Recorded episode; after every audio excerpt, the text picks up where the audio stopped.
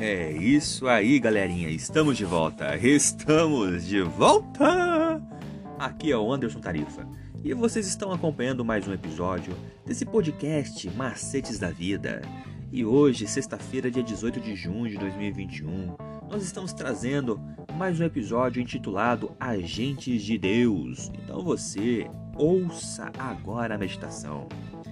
E não é do seu de Deus agrado trazer aflição e tristeza aos filhos dos homens.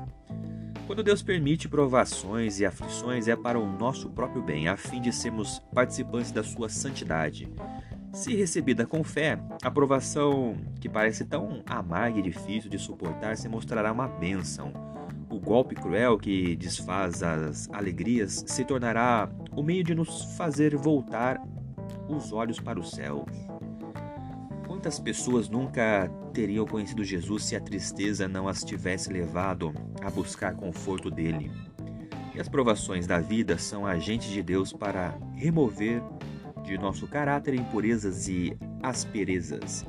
Doloroso é o processo de cortar, endireitar, burilar, lustrar, polir.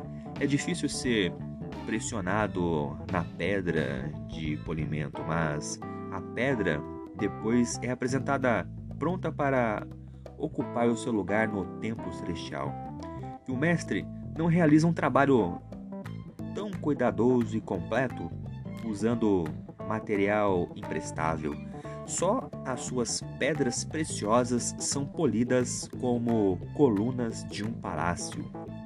Também nós precisamos aprender que as provações significam benefício e não desprezar a disciplina do Senhor, nem nos magoarmos quando somos repreendidos por Ele.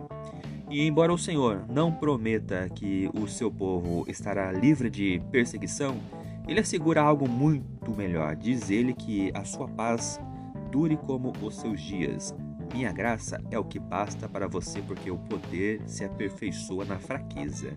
E se você for chamado por amor de Cristo a passar pela fornalha ardente, Jesus estará ao seu lado como esteve com os três fiéis em Babilônia.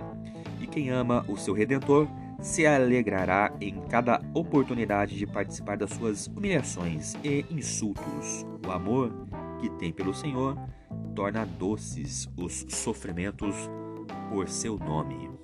Vamos pensar um pouquinho. Porque afinal Deus nos disciplina? E de que maneira as maldições da aliança são realmente bênçãos? Você já viveu uma dificuldade que mais tarde se tornou uma bênção disfarçada? Como todas as coisas cooperam para o seu bem, como foi citado aqui nessa lição, para o bem daqueles que amam a Deus. É isso aí, galerinha. Mais uma vez, obrigado pela atenção de vocês e espero que vocês estejam gostando dessas meditações. Por hoje é só.